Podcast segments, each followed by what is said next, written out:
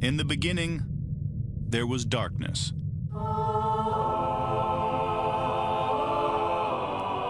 Then, there was Paul Brown. Paul Brown transformed the game. Hello, Paul Brown here. Welcome to the first ever International Browns podcast.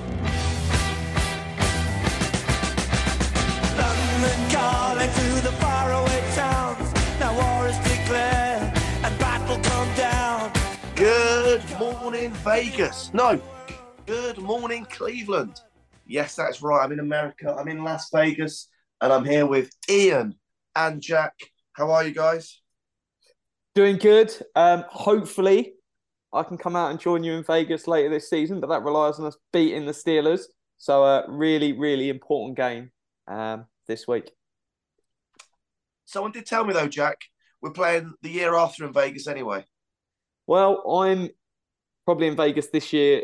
I won't be in Vegas the year after because um, I'm going to Tokyo, Asia, and all that sort of stuff. So, uh, no, need it this year. Um, fingers crossed. Is that for your stag do Vegas, or have I said too much? No, no, it's just uh, a holiday and out there. So uh, Tokyo is probably going to be a honeymoon. So uh, lovely. Stag do.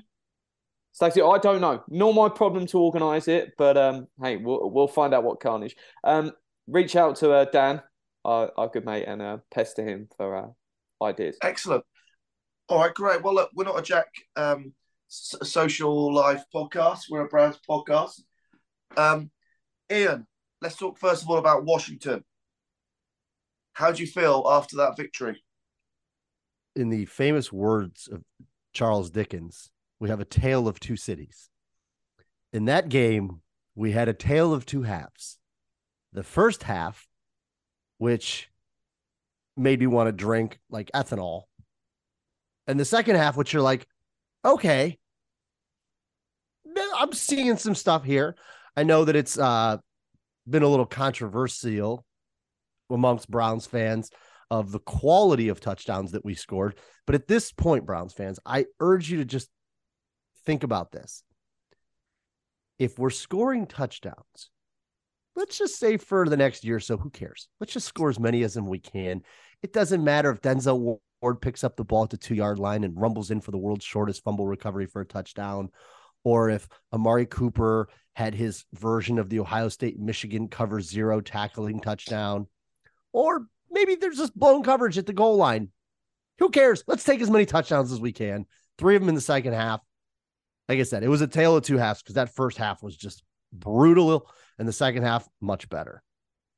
So yeah, I think the first half is possibly the worst first half of football I've seen this season. Um, and then I would say the second half's up there for the best. And people go, oh, but it's blown coverage. My argument would be, how often do we sit there in the Browns blow coverage and we get scored against? Or we watch a replay and go, well, why didn't the quarterback throw to this guy? Because our quarterbacks in the past, whether it's Baker, and even Brissett in a way, look to what their set read is. They're not sort of not developed enough, not not at that level where they might see something in the corner of their eye and it not be a first read, and they go and go actually like no, I'm going to throw to that because I can do that. So I'm really really happy that hey, if if we're going to get three four blown coverages against us, because I, I don't think that's an unreasonable amount for a game, is our quarterback good enough to take advantage of that? Well, that is really really important. Um, Jack, also I guess my confusion on the blown coverage is why are we not asking why was it a blown coverage? It's not like Washington set out to say, I'm going to blow this coverage. Something we did, something we showed on tape, we went against the grain. So, right. So, Peoples Jones is coming across the middle. Well, there was a reason that Washington was confused, and it's generally because of good coaching. Good coaches scheme up things that ultimately lead to blown coverages. So, yes, I'm not going to sit there and say Deshaun Watson made the world's greatest pass to a receiver seven yards down the field right in front of him with nobody around him. However, as a team, because you win and lose as a team, that means that the offensive staff dominated. Like you can't not have th- those two things would be in contrast of one another. So if you're not going to give the credit to Deshaun Watson, please give it to the offensive staff. No, and how often do we sit there and we go, "Oh, we never make adjustments at half time. We saw this in the first half, we saw that in the second. And quite frankly, if I saw in the first half that for the second half and the entire Steelers game, I'd probably be sat on a podcast next week going, "Time to let Kevin Stefanski go," because it was that bad. Um, the wide receivers couldn't get open. It was just an absolute mess. But we saw adjustments, and then not only did we change something, went out and executed and um, really, really, really happy with that second half performance. And you're going to get games where come up and it's just not working for you second half, uh, first half. Do you come out and correct that? And yeah, phenomenal performance all round. to be fair, their halftime adjustment did include the entire second quarter because I believe in the second quarter the offense only played like three plays for like a minute, and then the Washington took the entire rest of the second quarter. So they actually started their halftime adjustments, Jack, at the end of the first quarter, and then they didn't have to implement them to the third quarter. So maybe that's why. So if we give up like a 22 play, 96 yard, 13 minute drive or whatever it was every second quarter, then the third quarter we're going to come out like gangbusters. But no, the frustrating thing I think if we're if we're gonna be looking at it is the Browns had so many opportunities in that first quarter, just blow them right out of the doors, right? You know, they got the interception, they held them on downs, then they got the other interception. So it's like they just they had the ability to put them away 20, 21 nothing right out of the gate. I didn't mind Stefanski pulling York to go for it on fourth down. Like that to me seemed like a no brainer. Like I I, I kind of said something to the group chat. Like I don't need to see Cade York kick 25 yard field goals. Like we all right. Say what you want about Cade York. He's not going to miss many 25 yarders unless there's a world of problems. So Paul, did you have any issues with the Browns going for fourth down? The season's is what it is. Wouldn't you rather see your 230 million dollar quarterback? Yeah, no, was good. Um, I think it was the right call. I'm quite keen to get back to our normal format. Oh, and we can't go first half, second half. It's got to be across the whole, um, across the whole. Uh, I want to say 90 Game. minutes, 40, 60 minutes.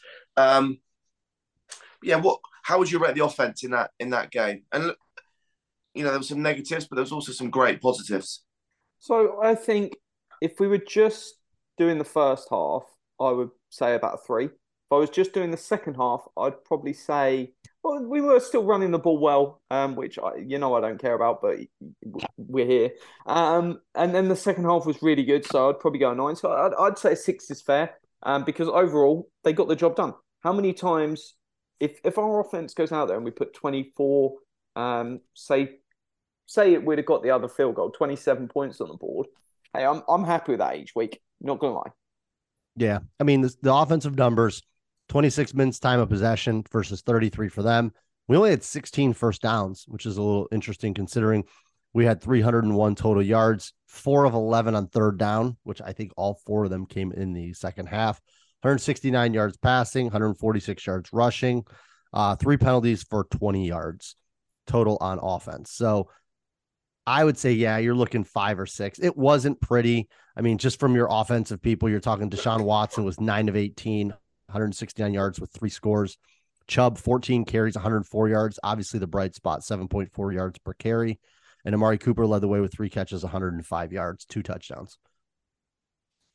I if you want to go six, we can go six. I'm keen on a five, just because you're talking about chin kicking, anyways. But at the end of the day, they needed to get the win. Washington's defense is not terrible. I know their secondary had those busts, Correct. but at the end of the day, you did put up 24 points. You can't not scheme open good plays and hold it against an offense. So, uh, if you want to go six, Jack, just on the offensive coaching preparation, I think we can go six. That works for me. I was going to be controversial. As Jack said, we didn't play the very much in the second quarter. We had a bad first quarter, but I really enjoyed the, second half. I would give it. Chubb played well. Watson played well. Wide receivers caught well. Don't you dare say seven. Eight. No, Nah, it's not quite an eight. Watson was Watson was 50% completion. I wouldn't say he oh. played well. 50% completion, averaged 9.4 yards. He didn't have any interceptions, which was nice. And he did add 31 yards on the ground, giving him 200 total yards. But there was some throws out there that I think he missed that he wants to have back. And I don't know if it's an element of rust or just an element of him trying to get in sync with the receivers. You know, one of the guys on offense, I mentioned to you, Jack, pre show that I, I don't understand at this point, but like we were very high on David Njoku, and he started off the season pretty much putting up a consistent performance every week. I mean, his stretch from weeks three through weeks, you know, kind of seven uh, before he missed those few games was pretty damn good. And then these last four with Watson have been his worst games in terms of, you know, we'll call it PFF grade just to kind of apply a standard. But what are we seeing on offense that's kind of taken the chief out? I just think that there've been awkward games, bad weather, stuff like that. I'm I'm not overly concerned. I expect him to fully bounce back. Um, because he's got the size that if Watson's going to launch a ball at him, I think it'll be all right. Obviously, there was the drop last week, which will hurt him on a PFF grade. Um, but no, I, I expect him to bounce back. But it's certainly one where, if you look at an area that's struggled, I would say the most is it's the offensive line. Um, of, of, definitely, I think under Watson. But I, I th- expect that just to take time. He extends drives much more than we've seen in the past, and that's going to cause problems for the O line it's good problems to have, but it's going to create stuff there. And also, the skill players need to learn. Right, we're going to get some freelance stuff when he escapes a pocket. What does the Deshaun Watson want me to do? Um, and get your head around quick enough to see when he's pointing and going, run over there. That ball's then going to come. So that stuff will take time, and I think you'll clear up a lot more of that in training camp next year. Yeah, I know the Bears are having similar issues with their offensive line and fields, just because when you have that mobile quarterback, and he's running around. It's like, are, are you going to throw it? Are we going downfield? Like, what are we doing here? So, no, that absolutely makes sense. So, Paul, I, I can't give you an eight, brother. That was that was not an eight performance. I, I'd hard be hard pressed to say it was a seven. Okay, well, we'll give it a six for the uh, podcast. He, Defense, you are in Vegas, so I understand the optimism. Um, yeah, that's a really interesting point, actually. Uh, have you heard of the stadium swim? Yes, I have not been there. I have not gotten any uh, diseases from the water but based on the view you're showing right now, I think there's a couple good seats left down there for you. Well, it's, it's, dead empty, by the way, and there's no water in the pool. But um, no, there is some water. But the spread's on there at the moment for um Sunday. and I can't. I need to learn how to read the spread. Uh, are Browns or uh, Steelers favourites? Need to look, but the the favourites are the minus points. Yeah, the the Steelers will be favored because they're at home. So last I checked, they were Steelers minus two, meaning they are the home team uh, and getting two points, meaning this game is going to start Browns two, Steelers nothing. So two and a half well, now the line's moved out to, but that's effectively it's two and a half. Okay. Let's move on to the defense. What are we giving that a score out of? A lot of interceptions. Jack, yeah. you go first. You're obviously you can't penalise them because they're playing against Carson Wentz, but they did a really, really good job, and I, I, I think you've got to go for a nine. Um, I was thinking eight, but everything they were asked to do, they went and did, minus that one long drive, which, look, if they're going to have one drive per game when it falls apart, I would much rather it was that than once per drive they fall apart. Um, it's a much better way to be. And you, ta- you know, I'm not taking that one drive out, but everything else they did was really, really good. Um, and if it's one bum drive, so be it. I, I think you've got to go nine. Grant Delpit looking really, really good. I don't even know if it was even a bad drive because if I'm a defense and I put my card, so to say, on a, an offense going 21 plays, the odds are in my favor that at some point during that drive, Wentz is going to Wentz, offensive lineman is going to hold, something like that. I was leaning eight just off the the jump because we're talking three interceptions. I mean, Carson Wentz wasn't taking shots down the field. I think his yards uh, average was around five. At most, I think they were like we held them under four yards per carry. Terry McLaurin, five targets, only two catches. I mean, really, the only person that did anything was Logan Thomas.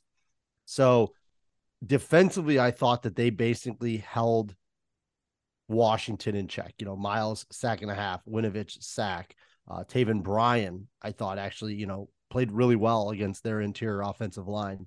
So I, I was going to say eight there was enough statistical tallies, so to say, that I could give it a nine. But I think it's the best, the Browns defense is definitely rounded into form, very similar to 2021, which is going to lead to some difficult conversations, I'm sure.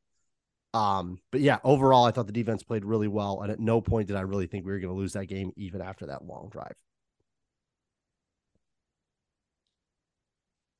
Cool. I'm going to go with a six. All right, Paul, you're going to have to explain yourself. No. All right. I think I've been a bit too mean. I was a bit too optimistic. No, I think I think an eight's a fair number. The interceptions were good. Interceptions, sacks, holding them to 10 points, under 300 yards total offense. My biggest question is have we seen enough of Joe Woods for him to come back next year? I think it was pretty damning in Joe Wood's comments at the end of the press conference today that it is done. Um, when he's turning around and he's saying, "Hopefully, I get to talk to you guys again." I haven't heard the. It's it, you. You, You get heard it in vibes from someone's voice, but that those words are not positive. So, um, From what I gathered, Jack, I think he said it a little tongue in cheek. It looked to be a little cheeky. So I think he knows what people have written about him. So I think that was a little bit more like tongue in cheek than it was like, well, guys, it was nice knowing everybody. I'll see you in my next job. Like, I think he kind of played to the crowd a little bit there. But I, I, I don't think he's back. Um, I think there was a route to him coming back, which required playoffs, and then whether it was KC, whether it was Cincinnati, whether it was Buffalo, the defense being a solid part of why we beat them. If that happens, then I, I think he's in a really good spot. Um, I think it's just the right time to go and recycle and move on because the players don't seem to be reacting to him. Um, I don't think it's as much as just on him. Um, I don't know what the issue with the players are, but there's been so many negative comments from them that you've got to change something. And I think you're right, Jack. But ultimately, I would say that if the defensive players are chattering, so to say, about whatever it is, I- I think it's a little bit more of an indictment on positional coaches because you got to remember NFL players ultimately spend the most time with their positional coaches, right? And you know, if I you talk about like a mid-level management company, like Joe Woods is kind of like the VP, right? He's the VP guy that you'll see you have meetings with. He goes over some stuff, but your day-to-day manager is your positional coaches. So listen, I don't have any skin in the game whether or not Joe Woods does. But ultimately, if Depot and the front office, you know, we call it kind of that executive team, as we explained thoroughly in the who is Paul Podesta and what does he do scheme. If Joe Woods is sitting there and there's an understanding with the executive team, the deficiencies in the roster building, whether it be in the safety room, you know, if they look and say, listen, it's not Joe Woods' fault that John Johnson underachieved, or we didn't really give him the best opportunity for these defensive tackles to do anything. It could be one of those ones where they go to Joe and say, listen, we need you to make we need to make some changes here. You know, what do you think? And he presents and says, Listen, I really like Chris Kiffin. I think he's a wonderful guy. His wife is amazing, but I, I really would like to get somebody else on the D line. I think they're going to give him an opportunity to present a 2023 plan. That's very depot like to say, okay, how in line with our vision is your vision of what this defense is going to look like, right? So if he highlights the areas of opportunity in terms of what they need to get better to take this next step, because we've all asked the question, how is it the Browns defense in week one through eight is bottom of the league? And then all of a sudden it's like, well, here we are, third, fourth, third and fourth quarter, we're going to be a top five defense again, right? And I think to your point, a lot of people have high, highlighted that EPA stat, Jack, was like, well, the Browns are giving up. I think that's on purpose. I don't think they care about that stat. I think they're looking at and go, yeah, look at all that's all that uh those rushing yards that we've given up in terms of this, this, and this. But if I'm not mistaken, Jack, I mean, if you go back and look at the Browns just in the last thing, uh, Washington 10 points, New Orleans 17, Baltimore 3, Bengals 23, Houston 14, Tampa 17. I mean, not since the Bills game have we given up over 30 points. You know, so you're talking about six consecutive weeks of giving up less than 24 points. So at the end of the day, I don't, I don't give a shit about your rush EPA. Don't score points. Yeah, so I think if Woods does come back, that's probably going to be the route where his presentation of vision of where the defense is going to be is in line with theirs. and you could see maybe a secondary coach change, D line coach change, linebackers coach. I think actually may stay because That would be my one that I'd I'd, I'd think because it doesn't. get a new I mean. Reggie Ragland is grading out at the top linebacker in, in for the week, so clearly they have something in that they know the mold of what they want there. No, the other one about Chris Kiffin. He's obviously keeping an eye out. During me over Christmas tweeting out all my D line roster prediction articles, started following me on Twitter. So uh, just saying, he, he is keeping an eye on the good stuff. Yeah, and listen, I got nothing personal against Chris. Uh, I, I've heard very good things about him personally, and who knows, he he may not be the problem. We don't know. We're not inside the locker room. That's something it was it's impossible for us to know. I would love to know who was the one that really created and pushed the Jordan Elliott as a starter. And We will never know this. Is it Chris Kiffin? Is it Woods? Is it Kevin Stefanski? Is it Andrew Berry? Is it Paul DePodesta? All, all, all five guys 100% in lockstep that that was the right way to go because that is uh, when people go, oh, I don't like the fact they do value D tackles. Yeah, you don't really have an issue. If it was Ionitis and Bryant, I don't think anyone would have a problem, but it'd still be devaluing it. Making Jordan Elliott the starter was really what the problem is. Yeah, absolutely. So ultimately, are we good with an eight? Yeah. All right. Paul gets his way after we've talked him off the ledge there for the six. Specials. Special I'm just, I'm just going to throw out eight again. Um, Bojo, special teams coordinator of the week. I have no real memory of anything special teams, and for me, that's a positive. Uh, Jack, you do have a memory. It was the one where the special teams unit left the field and the offense came back on the field. Hey, that was the right call. Um, because we're in the game. Well, ideally, I'd love to be in the game for eight points per possession. Um, Kevin Stefanski's a coward, and we only go for seven. But I'm certainly not in the losing four points and kicking field goals game. Well, because York, if, if you start playing the Bills and you settle for field goals, you aren't going to be in the playoffs. I can tell you that for much longer. well, here's your special teams breakdown. York, four for four. Field goal, three extra points, longest 37, so not exactly a tough day on the on the kicking front. Like you mentioned, Bojo bombs, four punts, 46.8 average. That is crushing the ball. Long of 64, two down inside the 20. Special teams player of the week. We did have one kick return, which made Jack cringe. However, he did get it out past the 25, 23 yards. And uh, Darden, uh, one punt for 10 yards. So, yeah, if you, I, I would say eight. Yeah, At there, least. there was one punt that just went forever. I think it was the first one of the game from um, Bojo. It, it just flew. Yeah, first one of the game was the 64 yarder. Yep. And the only problem is the net on that one was uh, 49. So it was a 15 yard return. But- now I will say, in terms of specials, your boy, uh, Paul, Mr. Scottish Hammer, has had an elevated social media game lately. I see him out there advertising and stuff like that. He's got the good hair going on. Most importantly, have you texted him yet about his drop forward off the ground rugby style kick? The world needs to know. Not yet, but I will uh, follow up with him. Was it Yeah. a good move or not? Uh, it was an illegal move. You haven't seen it yet, Paul? No, I'll go and watch it. Oh, yeah. We'll make sure to have to send it to you because it an incredible display of athleticism, luck, skill, all of the above, but it, it was illegal. You can't drop kick one. it was pretty good. No, I look forward to seeing that, and uh, I have been in contact with Scottish Hammer, but uh, nothing NFL related.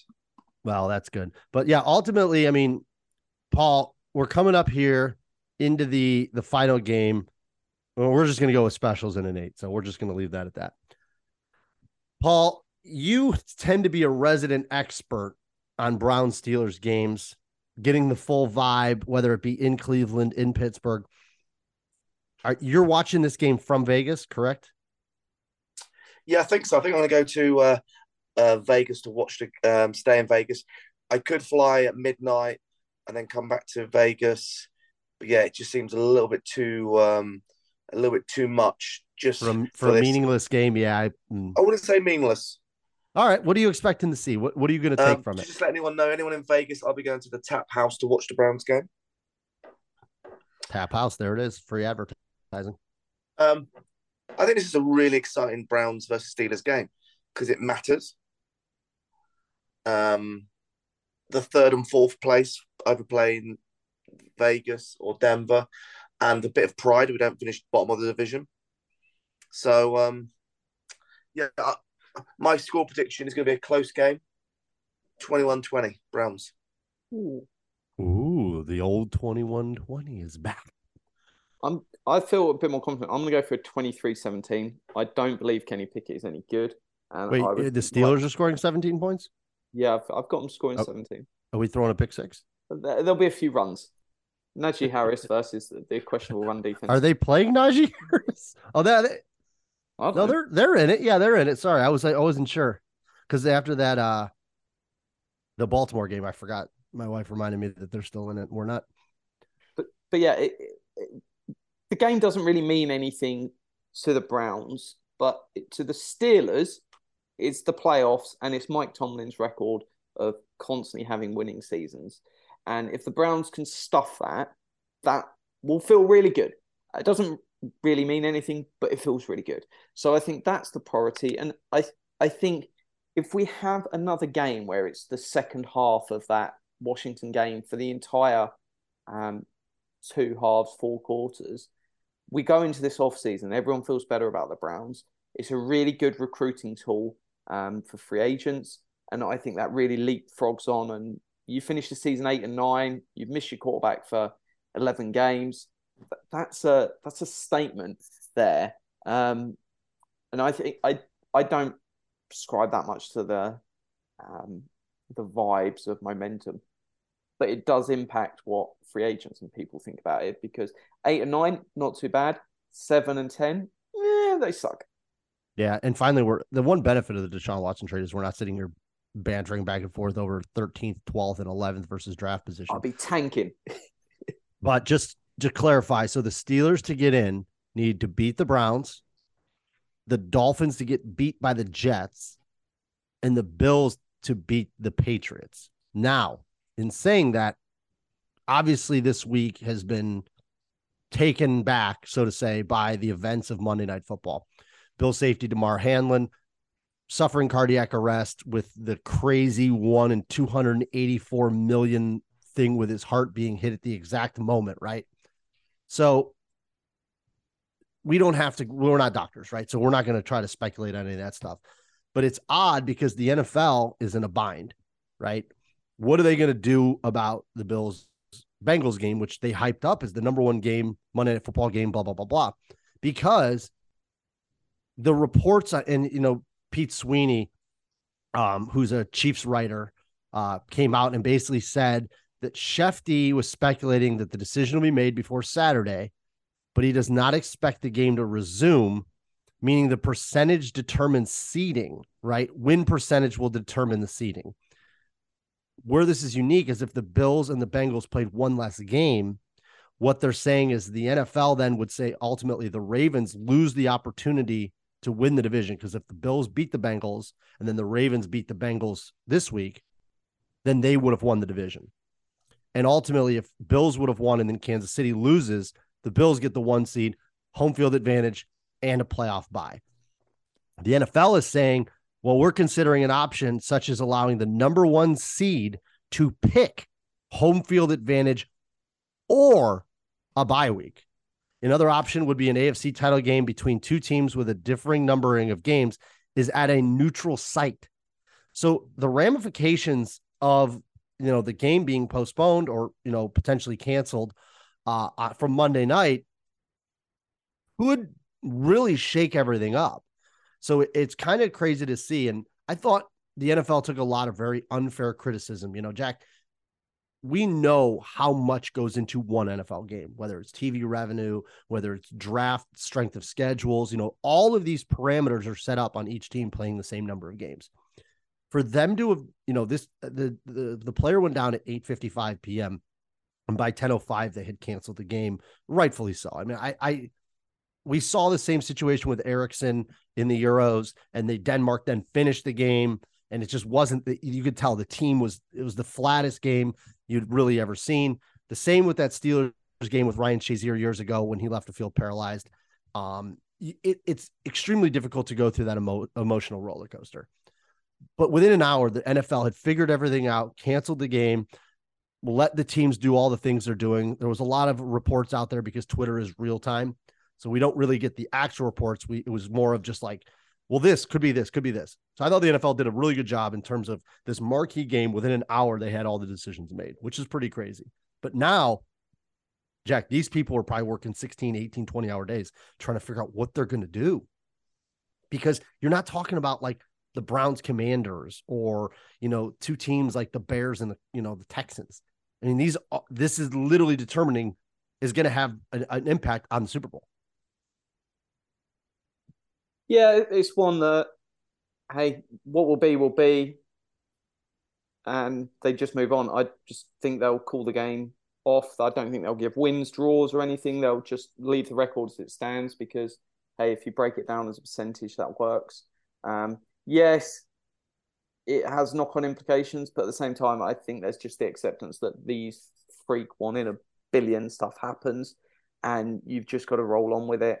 Um, because yeah, it's it's not like it's really early on in the season. You can play with um, void weeks. If you genuinely are going to play the game, you have to move the whole season back. That's the Super Bowl. That's everything, and it's just not realistic. If I'm honest. Yeah, because you got to think they've got stadiums reserved, corporate sponsors. You know, a lot of people, and that's the that's the sad part is, is you know something like you try to put into perspective an injury versus all of the ramifications, not just financial, but you're talking about just massive ramifications for how these things are set up.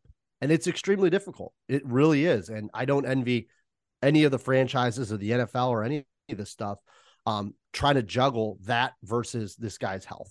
So it, it the the positive note, and we'll leave uh, our last bit on that is it sounds like everything is trending in the upwards direction for him to make a full recovery, which is good news. Um, you know, obviously there's been reports that happened to Chris Pronger. He was back on the ice in a few weeks. So we just hope that Damar Hamlin gets back 100% uh, and is back out there for the Bills soon enough.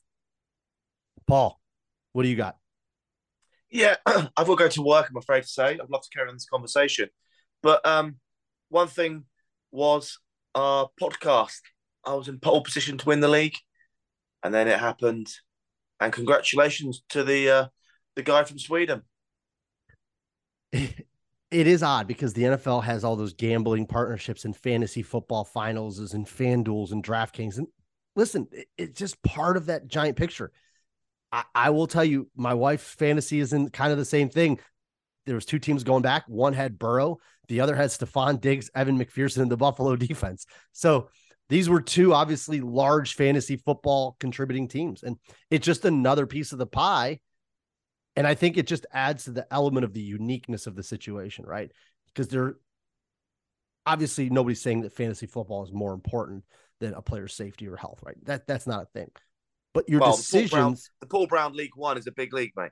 It absolutely is, and the fact that you were in the finals was was a legendary occurrence because not only were you in the finals, you were in the finals of Division One.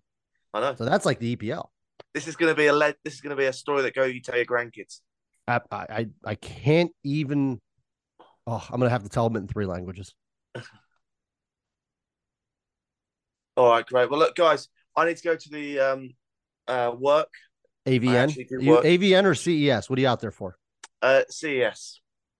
Does CES work with AVN? I don't think so, but I will get a closer, better understanding for you. I was I was gonna say because my understanding is that AVN uses a lot of CES in their stuff. Consumer electronics are very popular um, amongst that industry. All right, brilliant. Well, I will um I will make sure I do some research for you. Yeah, do yourself a favor. Don't get any don't get in any trouble. And if you do, I've got at least three or four mates out there that can quickly bail you out. Thank you so much. Nothing but support here from Paul Brown on the Paul Brown podcast. All right, guys. I look forward to speaking to you after we beat the Steelers. Absolutely. First time since 1988 that we beat these bastards twice in a year. So obviously, house divided over here. For the record, Paul, just so you know, Christmas time in the right house brought my little one a Nick Chubb jersey. Woo! So by the here's my logic. By the time she grows out of it, that's about the the time frame of Nick Chubb's probably time here at the Browns. So it really only needs to be good for like two more years. So outside of that, yep, The little one has her Nick Chubb jersey. I'll send you a picture. Awesome. It's a big. It's a. It's a big stepping stone. Absolutely. That, my wife will love having our daughter walking around in a Nick Chubb jersey in a Brown Steelers game. Go Browns. Go, Paul. Have we got a little bit left of this podcast in? You know, I think we'll just we'll, we're going to end it on this because coming into this game, I want to give Browns fans the proper opportunity to pick certain players to have their appropriate send off. You know, a lot of times when a pitcher gets taken out of a game, he comes out, he gets the round of applause. They get a proper send off. And Quick week 18 for week 18 for the Browns is it. There's no more games. There's no scenario to get the Browns playing again.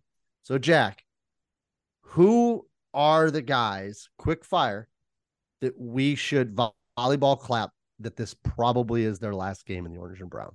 We're just going to fly through free agents. You're going to go last game, or you think they're back. So we're going to set 50% of the bar, um, and we're just going to fly through. This is just based on number of snaps. Ignore exclusive rights free agents. Dudes like that, whether say it's Thomas Graham, this is whether I think they're going to be back or I want them back. just say back or gone. This is Based on what I want will. or, oh, think. Okay. Yeah. If there's one that you think's the opposite, then you I'll let you just expand a little bit. So first up, Jacoby Brissett, Would love him back, won't be back. Ethan Pocic. Will be back, want him back. Ooh, I don't think he will be back. I think he'll be too expensive, but we'll see. I think that teams are going to look at Seattle and want him to prove it one more year. I see him coming back on a very short year, uh, one or two year deal to prove himself again. Um, and I think he's smart enough to know that Bill Callahan is the maestro and he's going to stay uh, for at least another year. And I think that's ultimately because it'd be unfair to Nick Harris to kind of throw him back in there after a full year of recovery. So I think he'll be back and I want him back. Uh, Taven Bryan, my boy. I think he's back. I think they're going to bring him back, but I think they're rightfully going to put him as a part of a rotation at D tackle. I want him back, and I think he'll be back. Guard, Froholdt. Yelda, I think will follow the Blake Hance. He won't be back, and why I don't care if he comes back or not. Uh, I think he is gone. I think he's going to find that there's guard play needed elsewhere, so I think he is gone. I think he's back as the Browns' third guard next season. He was really, really good at guard. He's certainly not a center though. Um, yeah, it's just not a native position for him. So And get that, well, the funny thing is, people get really, really angry at him, and it's like, you ignore his play at center. How do you think he did at guard? And they don't know because they didn't even remember him playing at guard. That's how good he was. Which is how he made the team. He was out there replacing Wyatt Teller, and people didn't really realize. That is a He made he made the team as a guard. Yeah. And he beat out some pretty well-known offensive linemen in camp. He was the surprise. So again, I, I if he's back, he's back. Like I got no no qualms Oh, yeah. about it, but I just don't think he will because I think another team will bring him in uh for a little bit more money than we're willing to spend. Takitaki. I do think they re-signed Takitaki. Uh, I think that this was a long shot before the injury. Want Uh, and think. Agree. Uh, the injury certainly helped. Chance to bring him back. Jadeveon Clowney. Uh, I do not think he is coming back. Nor I don't I don't want him back and I don't think he's coming back. The reason I don't want him back is because I'm sick and tired of the band-aid over the bullet wound. Like get me some youthful D linemen. While I think Clowney may be better in the short term than a few of them, I need to see them building this D line of depth. So I think he's going to go somewhere warm, dorm team, uh, dorm, dome team, maybe the Saints or Miami. He's going to go, I think, chase a little bit more and be a DN three somewhere. Kareem Hunt. Gone. Thank God. Deion Jones. Camp body. Um, I think he provides some depth, especially if Anthony Walker isn't fully healthy. So very minimal vet minimum deal. Uh again, I'm not going to lose sleep over it, but I do think he'd be back, and I wouldn't mind having him back. He's not like a wand, but I wouldn't mind having him back, especially for just a camp body role. Because remember, I mean, Walker's injury was pretty serious. I, don't think you can get all. We'll bring Walker up to this point. I don't think you can get Walker, Jones, and Taki because I think they all sign with enough guarantees that they're certainly making the roster. So I, I think you're probably only having two of them. And I'd get rid of Deion Jones, but we'll see. Um, maybe he goes and he looks for a deal somewhere else. Um, Pharaoh Brown, I would love to bring him back as camp body. Yeah, yeah. I think uh, P Brown. There's never too many P Browns with that orange and brown on. Ronnie Harrison, Gone. yeah. Chase Winovich, Gone. the one thing, if they do bring Clowney back, I see Winovich coming back more as a camp body with min guarantees.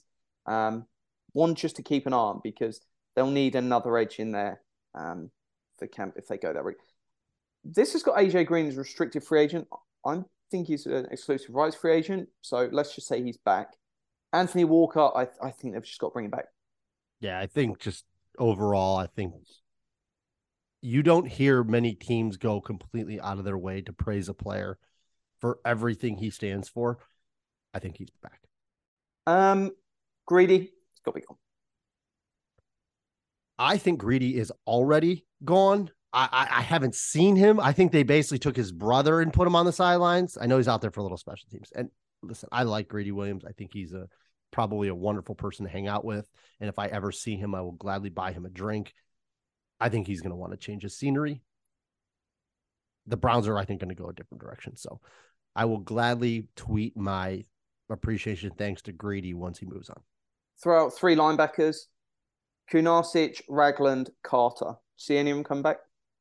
Kunaszyk is the leader in the clubhouse. Ragland's going to go somewhere else because he basically used the Browns to get himself a deal. He said Joe Woods is the greatest defensive coordinator, middle linebacker coach uh, in the league. So I'm going to go rack up a few 90 point scores, uh, get seven tackles in the season, and sign somewhere else. And uh, Jermaine Carter, uh, maybe a camp body, possibly. It just depends on what his interest around the league is. Indifferent. Michael Dunn. I think Dunn's going to move on. Um, I think they're going to start going youthful in that guard position. I think they need to start developing some of the next tranche of guards. So I don't mind him back. I just don't think he's coming back. They they could bring him back as a restricted free agent and then um, cut him later. So one to keep an eye on. He, The he's one of those John- guys maybe even bring back and like if you want to do a, a, a camp body swap, kind of like the Mac Wilson Winovich type thing, maybe they do that with him. Giannis, So this is a tricky one because Jerome Ford and D'Ernest Johnson are uber similar, right? In terms of their one cut, they're not Nick Chubb. We understand that there's a difference. And right now, there was always a blurred line between running back 1A and 1B. And Kareem Hunt was more like 3B. But Browns Daly's been talking like D'Ernest is is back. I don't necessarily need him back. I like him as a person. I think he's you know a very good player. Um, it's an embarrassment of riches what we have in that backfield. Um, so maybe the team wants him back. If that's what they want to go and have him as the running back too, fine. I preferably would rather have somebody with a little bit more pass catching ability. That's the one thing about Ford, uh, Hunt, and Chubb. I'm sorry, Ford, D'Ernest, and Chubb is I don't really have that that dynamic Jerick McKinnon style out of the backfield. So, you know, there's a guy Deuce Vaughn. Just saying. But no, I if he's back, he's back. I just I'm going to Okay. throw four more free agents out there: Chris Hubbard, Tay Davis, Jesse James, and Stephen Weatherly. I assume they're all gone. uh Jesse James, I think might stick around just because he's what they want on the camp uh the camp role for that position. And they're so depleted in the tight end, but it could be one of those ones where he's at offseason OTAs and then we draft a tight end and then he goes. Um Stephen Weatherly, I have no idea whether or not he plays because he got hurt so early. Maybe he's one of the guys they bring back because they really wanted him last year, you know, and he plays like 73 musical instruments and Albright likes him. So who knows? Maybe they bring him back, but we just haven't seen anything. Like we haven't even seen him preseason. And then that's dudes that are out of contract, dudes that are within contract. Um, I'm just going to throw a couple out there that I don't see making it all the way through. John Johnson, I think, goes early. And then um, I would say the next name up is Jakeem Grant. That's one they could go early. The rest, there's people that could get all the way through camp. Your Schwartz is, I don't think, is going to be on the final roster. But at the same time, he's not really going to be an off-season early cut. That's going to be one that happens at cut down day. Yeah, that, that would be your trade candidate type of guys. Johnson is one of those guys where you kind of get like three levels, right? You get like the good John Johnson, which you see against Baltimore, New England. Then you get like the decent, like the good middle tier safety, which is kind of what he's paid to be, We've seen that. And then there's some games where you're like, I don't really know what this guy's doing out there. He's kind of just, you know, so to say, a bump in the road. So Johnson could be one of those guys. We talked earlier about Woods and his presentation. And it's kind of funny now, our point of whether it was a little satirical of Woods is kind of going vibe. You know, a few of the guys have said, oh, this is telling. And a few of the people in the room were like, eh, I think it was more of a troll, which is, I kind of think what it is. But if Woods comes and says, listen, we spent all this money on John Johnson, this is how we need to use it, it could be one of those ones where they keep him around. But if his presentation is like, listen, we're not getting the production we needed from this safety. Andrew Berry, I know we signed him and stuff like that, but I think it's best we move on. He could be an integral part of that presentation. But at this point, I would lean probably 75 25. He's gone. And it's strictly based on the performance pay thing, right? We're kind of going back into the Sheldon Richardson. Do we have anyone better? No. Can we get anyone better for half the money? Probably not. But at the end of the day, are you really going to spend $10 million on a defensive tackle or $10 million on a free safety slash box safety slash coverage guy slash robber? No, I just don't think they are.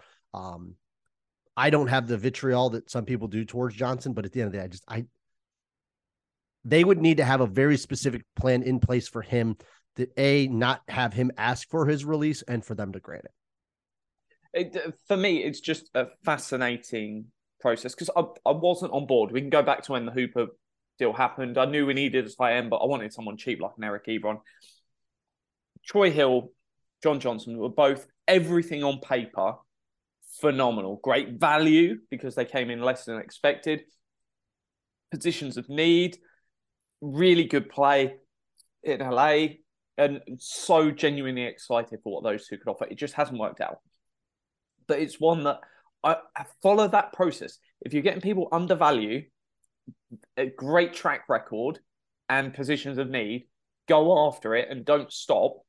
But we come from this basis.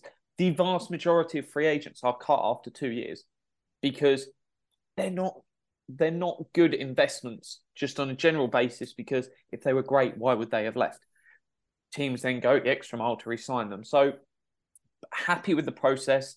Um, they would be two players out of the past sort of the AB era that I would want to sit down and go, what what on earth happened? Yeah. Because I can get why you signed them. There's other players, hey, you get signed, and I'm like, yeah, well, why?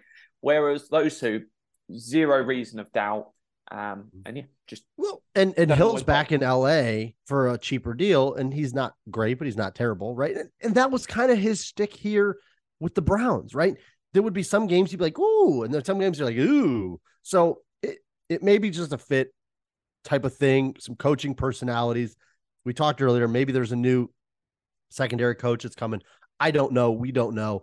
But at the end of the day, Johnson was the unique one where I think the Rams wanted to sign him, but they couldn't because they had sacrificed so much.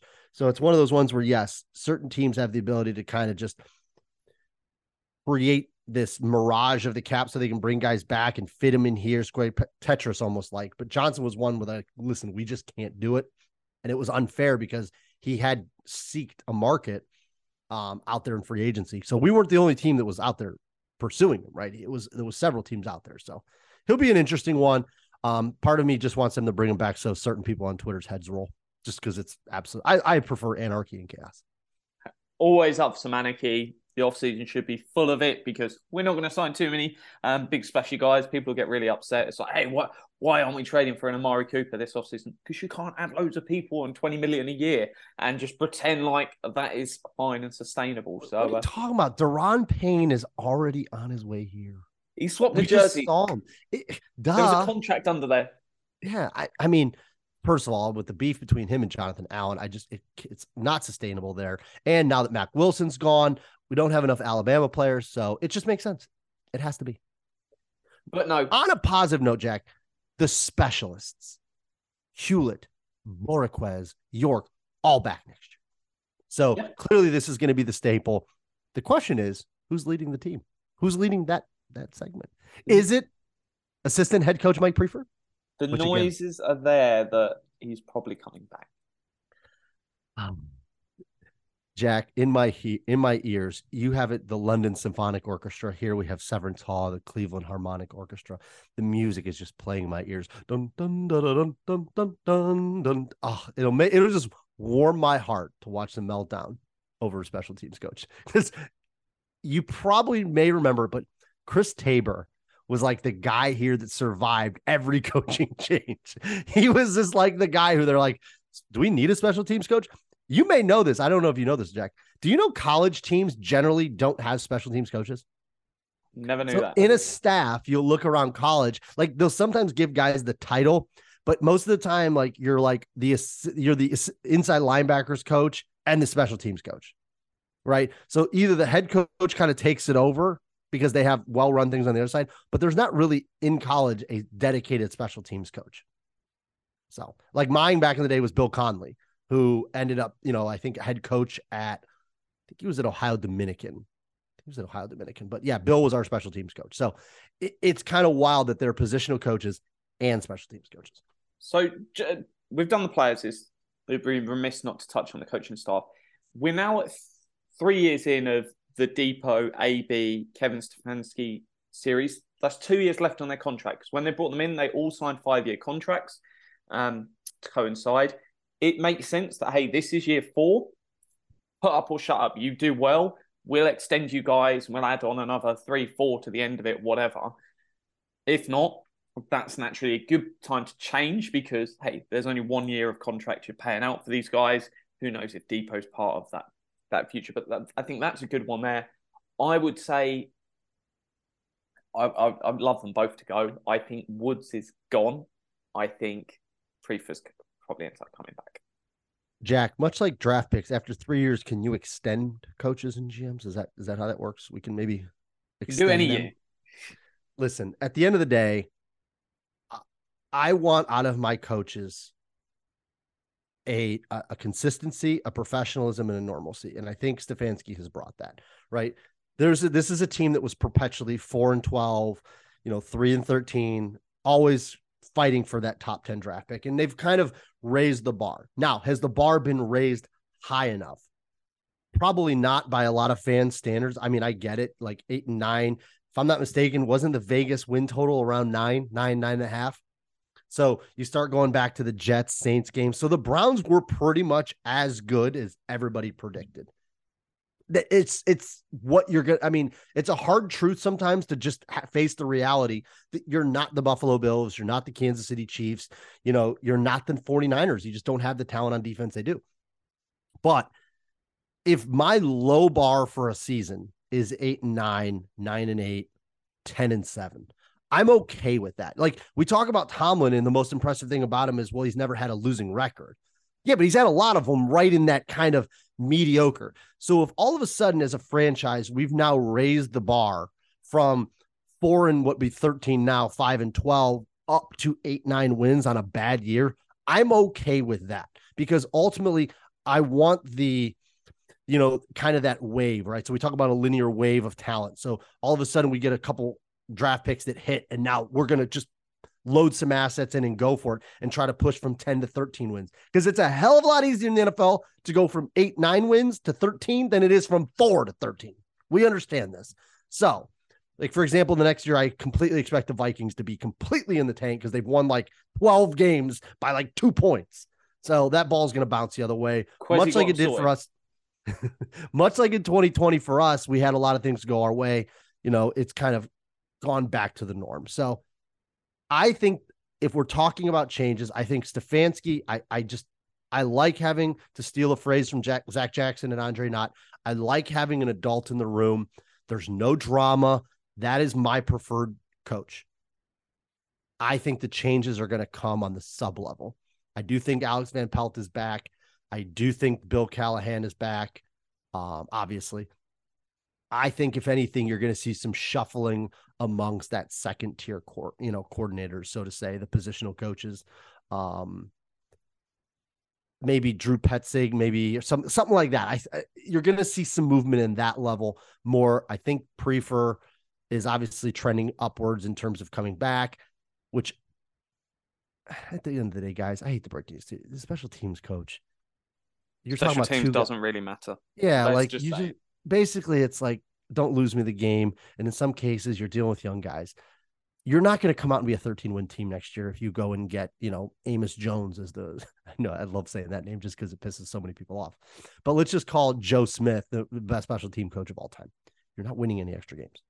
Right? Yeah, Kate- the, the Ravens special teams coach does not- Does not change the Justin fact. Tucker. They Yeah, they have the player.